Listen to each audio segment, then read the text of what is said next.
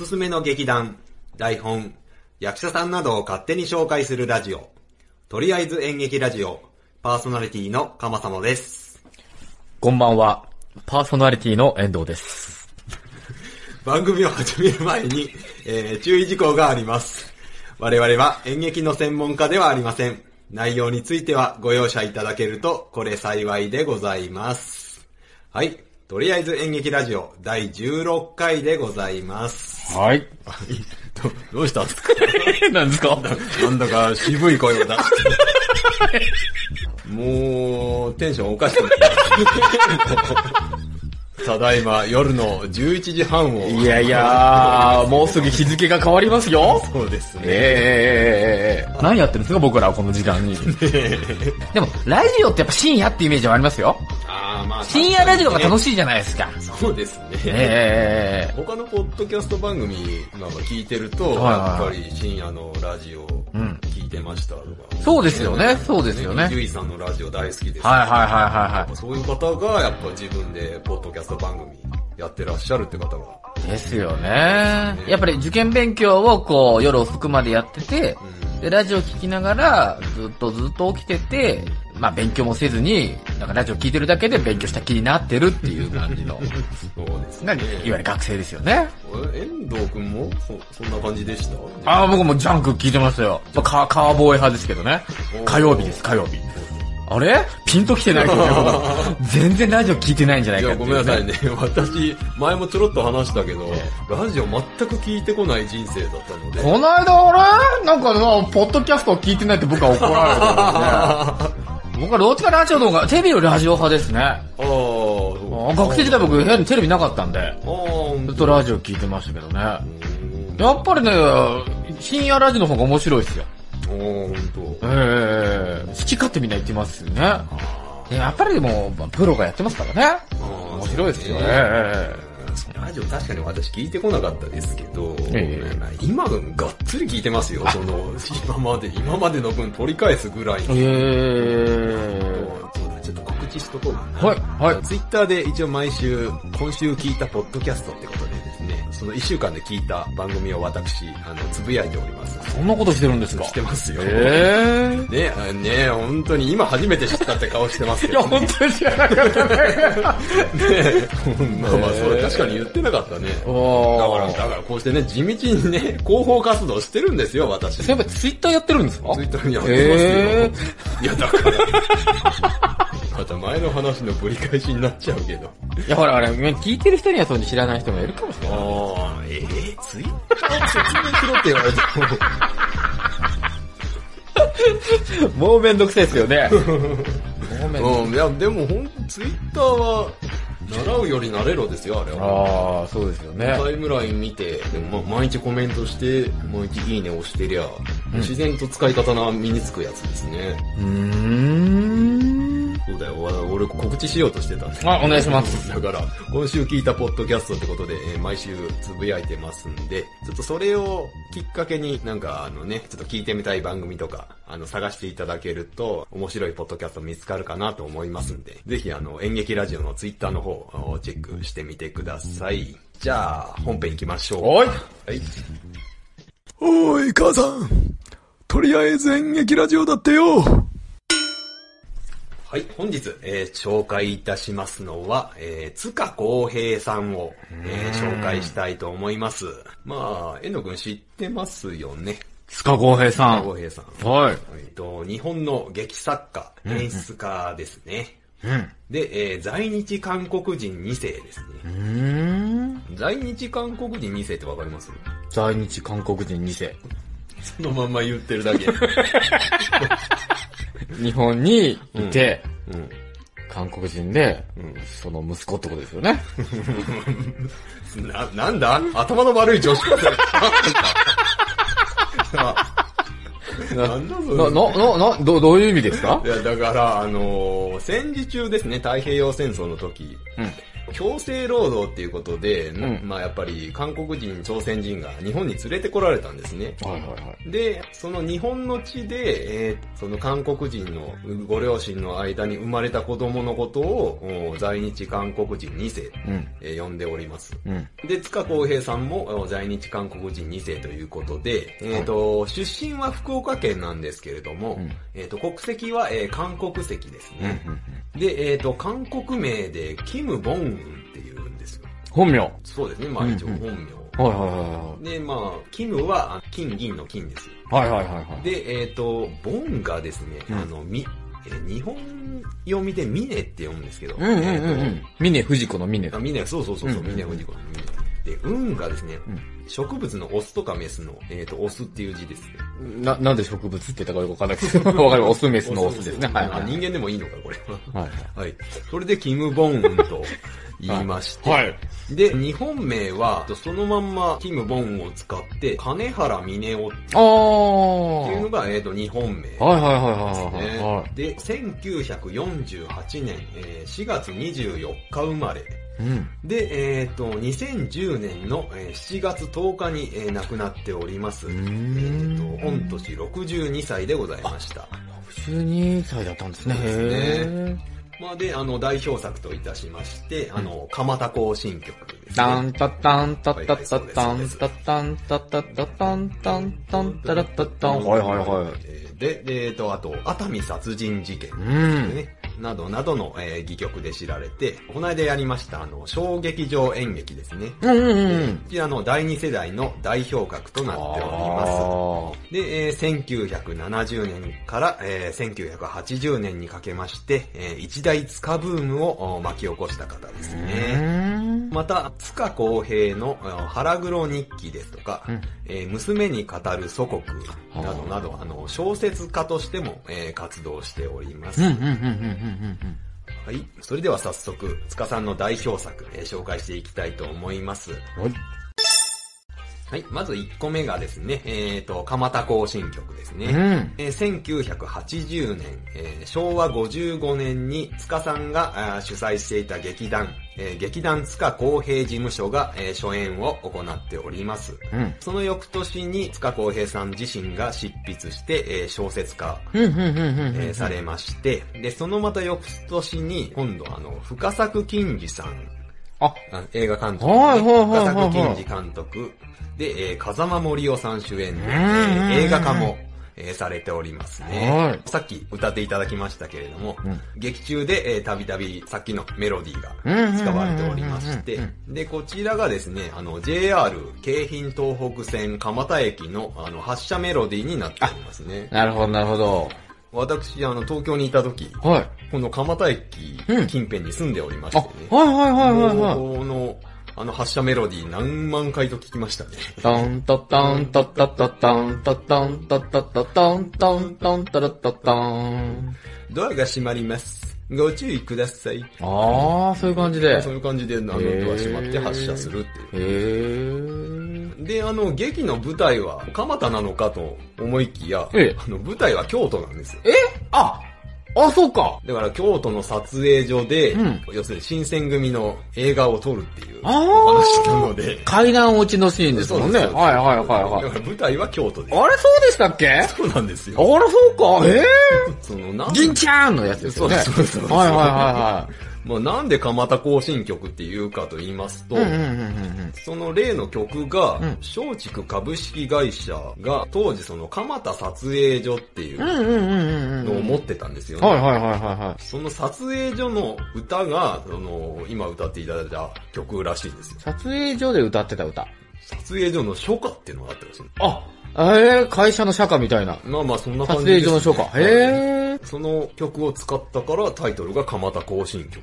あ、えー、確か小説の中では、はいその、映画の撮影の合間に、はいみんなでこう野球やってて、その応援歌としてえー、そう歌ってて、うんそうそうそうそう。あの確かにあの、印象的なメロディーもね。うんえー、そうですあね。ーそうだったんです。撮影所の、まあ、映画がね、舞台の俳優たちの話ですよね。うんまあそうですね。まあその後ですね、うん1982年に、うんあの劇団塚公平事務所はあの解散するんですけれども、うん。うん。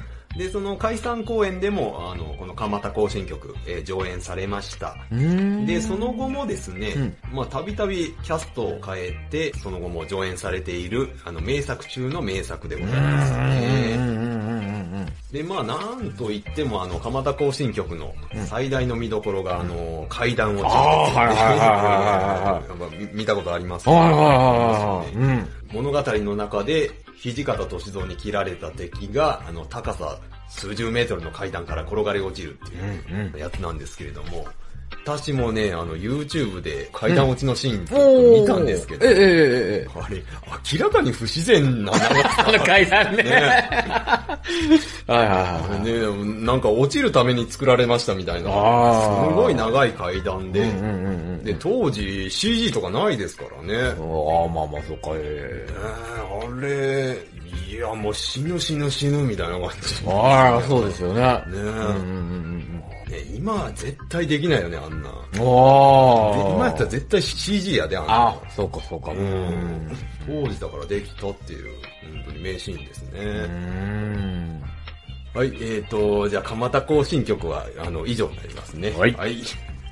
はい、えーと、続きましてですね、えーと、熱海殺人事件ですね。うん。はい。えーと、こちらがですね、1973年に、えー初演されました、塚公平さんの原点とも言える作品であございあ、ます。うん。これって見たことってあります？見たことがあるかないか。いろんなバージョン出てますよね。ああ、そうですね。いろんなバージョン出てるんですけれども。えーと、まあ、ストーリーとしては、あの、まあ、舞台が熱海で、うん熱海で、まあ、なんてことない殺人事件が起きるんですよね。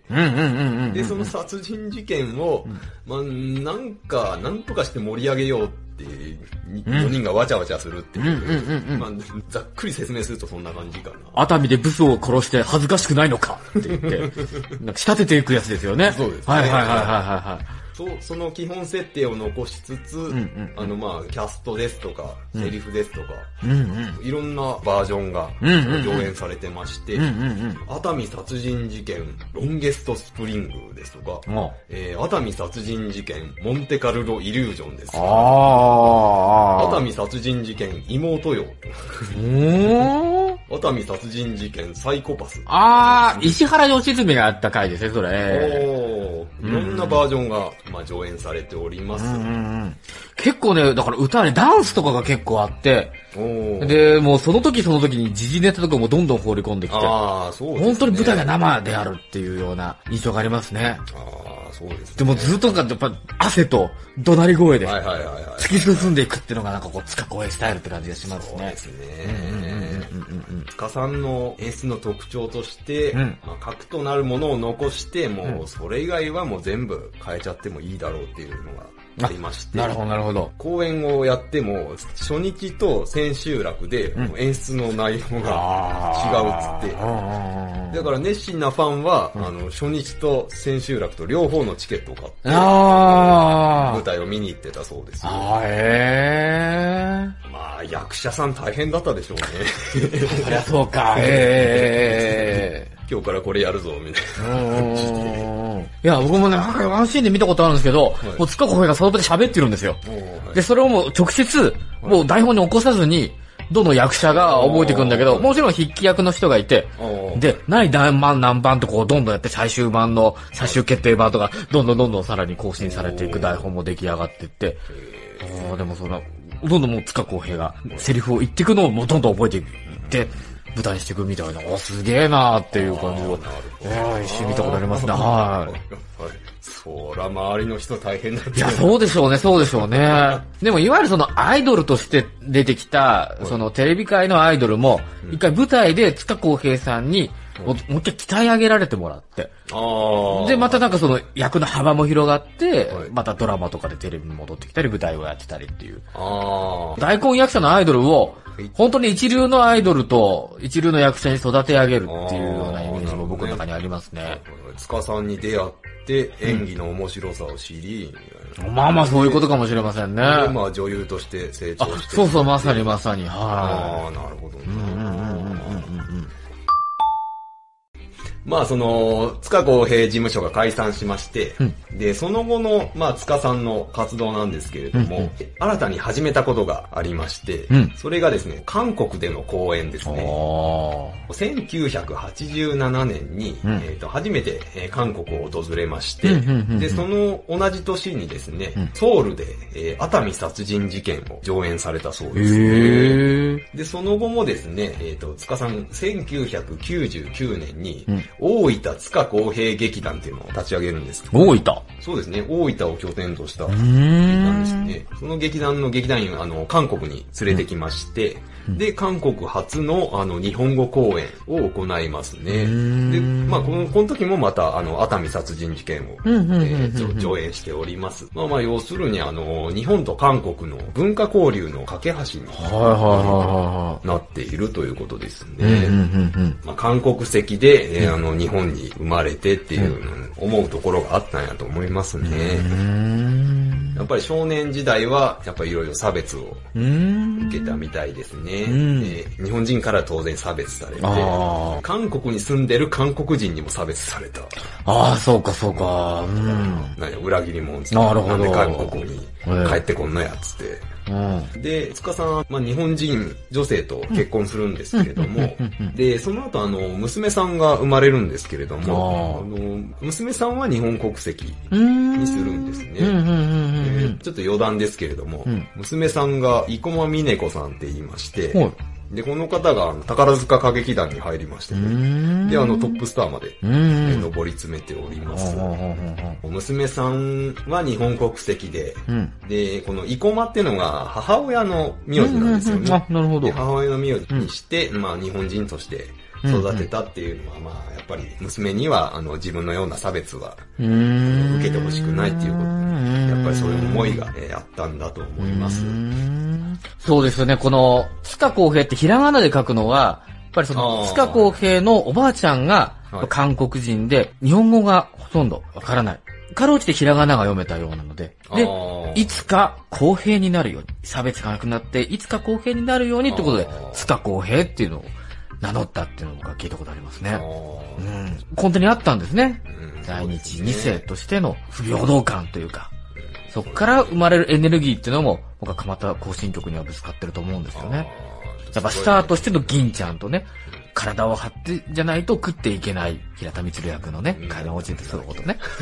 その辺の悲哀の面白さっていうのが、どっかやっぱり根底に流れてるっていうのはねそれがなんか悲しくて泣けちゃって笑えちゃうみたいな。あーそうですね。それがやっぱり、うん面白いって言われる根本じゃないかなって思いますね。そうですね。うん。蒲田行進曲とか、熱海殺人事件とかね、もう見たことない人は本当見てほしいですね。わ塚さんですね、2010年、もう本当に最後亡くなる時ですね、うんうんうんうん最後のメッセージとして、はい遺骨は日本と韓国の間、うん対馬海峡あたりで散骨してもらおうと思っていますってい。おー。これもね、塚さんらしいというかね、日本と韓国のうん。架け橋として生きた。ん。ねあ、そうそう、対馬海峡って、遠藤くん地理弱いか。場所わ、場所わかりますか？ええ。今でも問題になってますよね。うんと、うん、まあそうですね。うん。あれ？あれ？対馬海峡ってそこだっけ？間違いますか？竹島とかそういう感じじゃないですか？あそこ、そこじゃなくて、え？えっ、と、もっと、もっと九州の方じゃなかったっけ？かそうですか。へ確か九州と朝鮮半島の間ぐらい。に。うーん。とある島なんですけれども、うんそのあたりで、えー散骨してもらおうと。ついに技術さんが、いびきをかき始めました。寝息がスースースースーと聞こえてくる頃はまだしも、あのな、俺今めっちゃいい話した。お疲れ模様か。これがアラフォーですか？まあこれがアラフォーですか？こんなにいいマイクだから、絶対年季も拾ってるんじゃないかと。技術さんが用意してくれましたからね。絶対編集で残して。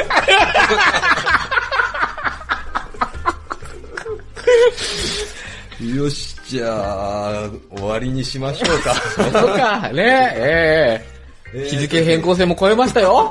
超えましたね。変更ですよ、これ。えじゃあ、すいません。最後にですね。はいいつもだったら、まあ、最新情報をお伝えするんですけど、まあ、塚さん亡くなられておりますんで、あーうんうんうんまあ、著書の、えー娘に語る祖国から、うん。えっ、と、ちょっと門限をお借りしたいと思います。祖国とは、お前の美しさのことです。男と女が愛おしく思い合う意志の強さがあれば、国は滅びるものではありません。塚公平。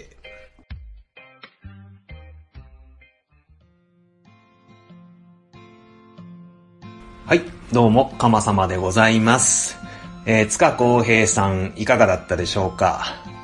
えっ、と、最後の塚さんの言葉はですね、私が子供の頃に知ってるつもりっていうテレビ番組があったんですけれども、えっ、と、関口博さんが、なんでしょう、歴史上の人物とか、ある一人の人にあのスポットを当てて、その人の生涯を追っていくっていう番組なんですけれども、で、その番組の最後にいつもその、その人が残した言葉っていうのを読み上げるんですね。それを、えーイメージして作ってみました。はい。それではここからはですね、えー番組にいただきました、えーハッシュタグを紹介していきたいと思います。まず、寝たら忘れるラジオさんからいただきました。かま様、お聞きいただきありがとうございます。えー声優界では知ってるお名前も出て少しわかりました。今後ともよろしくお願いします。といただきました。ありがとうございます。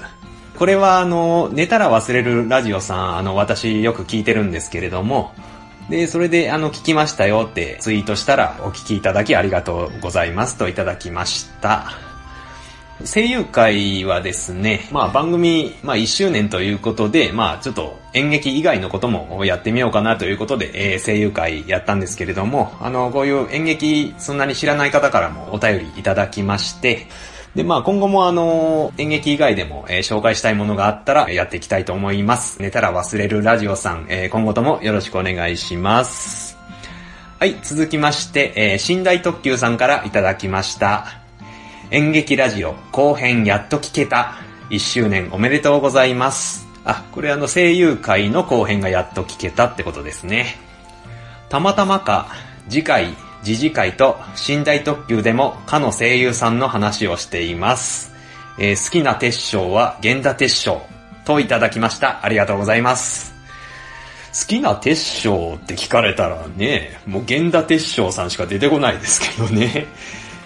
寝台特急さんはですね、えーラジオ寝台特急、えっ、と、戸川さんと大さんが二人でやってるラジオですけれども、あの、戸川さんが役者として舞台に立ったりとか、脚本書いたりとか、えーやってらっしゃるので、えー結構演劇の話もしてらっしゃいますね。なんか声優さんの話とか、私も結構興味深い、話題が、出てくる番組なんで、えっ、と、私、いつも聞いております。えーよかったら皆さんも聞いてみてください。はい、寝台特急さん、ありがとうございました。はい、続きまして、えー、亀兄さんからいただきました。えー演劇好きなのになんで今まで聞いたことなかったんやろうと思って、えー最新回を聞いたらまさかの声優ラジオと言っても声優好きだから普通に楽しかった笑いといただきました。えーそれに対してですね、え私がですね、声優界ですいませんつって返信したらですね、で、また、あの、返信が来まして、こちらこそお声掛けくださりありがとうございます。いえいえ、声優会とても楽しく聞かせていただきました。えーもちろん過去回も拝聴いたします。こちらのラジオまで聞いてくださるなんて光栄です。これからも配信楽しみにしております。といただきました。ありがとうございます。で、亀兄さんも、ポッドキャスト番組、えー配信しておりまして、えーポッドキャストチャップっていう番組なんですけれども、ワタポンさんと亀兄さんの、えー男性二人で配信しております。で、ワタポンさんが漁師、で、亀兄さんが牧場で働いてるっていう、すごい面白い組み合わせの、えー番組ですね。えーよかったら皆さんも、えーぜひ聞いてみてください。はい、亀兄さんありがとうございました。はい、えーと、それからですね、えー、なおさんからですね、ポッドキャスト聞きましたツイートということで、えー演劇ラジオの、えー14回上げていただきました。ありがとうございます。聞きましたってツイートしていただけるだけでも、えー非常にありがたいですね。なおさん、ありがとうございました。はい、続きまして、えーゆかり VS ロサンゼルスさんからいただきました。リアルタイムで聞けずにすみません。今、拝聴させていただきました。なんと、私の番組の宣伝までありがとうございます。これあの、前にもお便りいただいたんですけれども、その時にあの、ゆかりさんの、え、ポッドキャスト番組と紹介したんですけれども、その時のお礼ですね。兵庫県に住んでいたことがあるのと、見たことはないのですが、宝塚には昔から興味があり、後編が楽しみですといただきました。ありがとうございます。いや、まあ、リアルタイムで聞けないのは当然ですよね。あの、ゆかりさんなんてたってロサンゼルスに住んでらっしゃるので、全然あの、リアルタイムで聞かなくても 大丈夫なんで、えー、ゆかりさんの聞けるときに、えー、聞いてみてください。えっ、ー、と、後編も、えー、配信されております。聞きたい時に聞けるのがあの、ポッドキャストのいいところだと思いますんで、ね、あの、時間が空いた時に、えー、聞いていただけると、これ幸いでございます。はい。ゆかりさん、ありがとうございました。はい、続きまして、えー、つばきライドウさんからいただきました。えー、演劇ラジオの最新回は、わしが過剰に持ち上げられている箇所があって、ちょっと照れくさいです。といただきました。ありがとうございます。と、最新回っていうのは、あの、この14回のライドさんのお便り紹介した時ですね。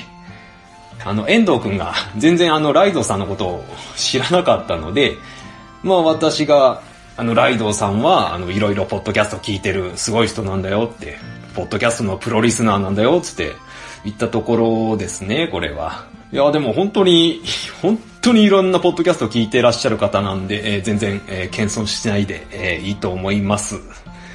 えー、ライドさん、ありがとうございました。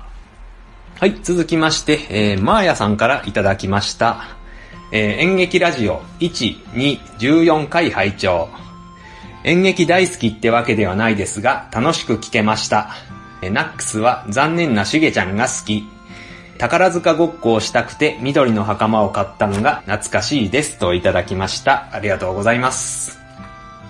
こうやってあの、1回2回とかあの、過去に遡って聞いていただけると、あの、非常にありがたいですね。まだ第1回、第2回なんてのは、全然、とりあえず撮ってみました、みたいな感じなんで、ちょっと、出来としては非常に恥ずかしいんですけれども、えー、ありがたいですね。マーヤさん、ありがとうございます。で、えー、マーヤさんも、あの、ポッドキャスト番組、えー、やってらっしゃいますね。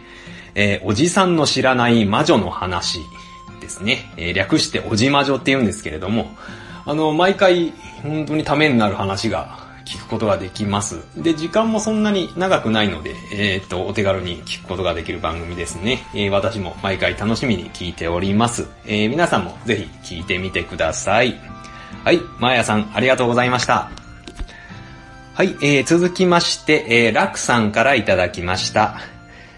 はじめまして、ラクです。第14回拝聴しました。あまり広く言ってないのですが、高校生活の半分を演劇に使ってきたので、多少専門的でも楽しく聞けそうで嬉しいです。宝塚って厳しいイメージがありましたが、やっぱりって感じでした。一回見てみたいといただきました。ありがとうございます。まあ、あの、私、過去の配信で、えー、この演劇ラジオは、あの、若い人で、中学、高校で演劇やってる人に聞いてほしいですね、なんて言ってたんですけれども、あの、このラクさんがですね、あの、現役の高校生なんですよね。で、しかも演劇やってるっていうことで、えー、そういう人に聞いていただいて、えー、非常にありがたいです。ありがとうございます。ラクさんも、ポッドキャスト番組やってましてですね、ラクさん、えー、ジョータさん、リュウダイさんっていう男性3人で、えー、やってる番組で、何をするか会議っていう番組ですね。で、3人とも現役の高校生で、いらっしゃいまして、やっぱり高校生が話してるってだけで、が面白いですね。やっぱり私のような、まあおじさんは聞けないようなと話をしているので、えー、面白いです。えー、皆さんも、えー、ぜひ聞いてみてください。はい、ラクさんありがとうございました。では、ハッシュタグ読み以上になりますね。皆さん、ありがとうございました。はい、それでは最後に告知です。とりあえず演劇ラジオでは、皆様からのご意見ご感想、紹介してほしい劇団、取り上げてほしいテーマなどをお待ちしております。お便りはメール、またはツイッターで募集しております。メールアドレスは、かまさま7アットマーク gmail.com すべてアルファベット小文字で、k-a-m-a-s-a-m-a 数字の7アットマーク gmail.com です。ツイッターはハッシュタグ演劇ラジオで感想をつぶやいてくれれば OK です。演劇は漢字、ラジオはひらがなでお願いいたします。それから YouTube でも最新回からすべての過去回を聞くことができます。こちらはとりあえず演劇ラジオで検索してください。それではまた次回お会いいたしましょう。さようなら。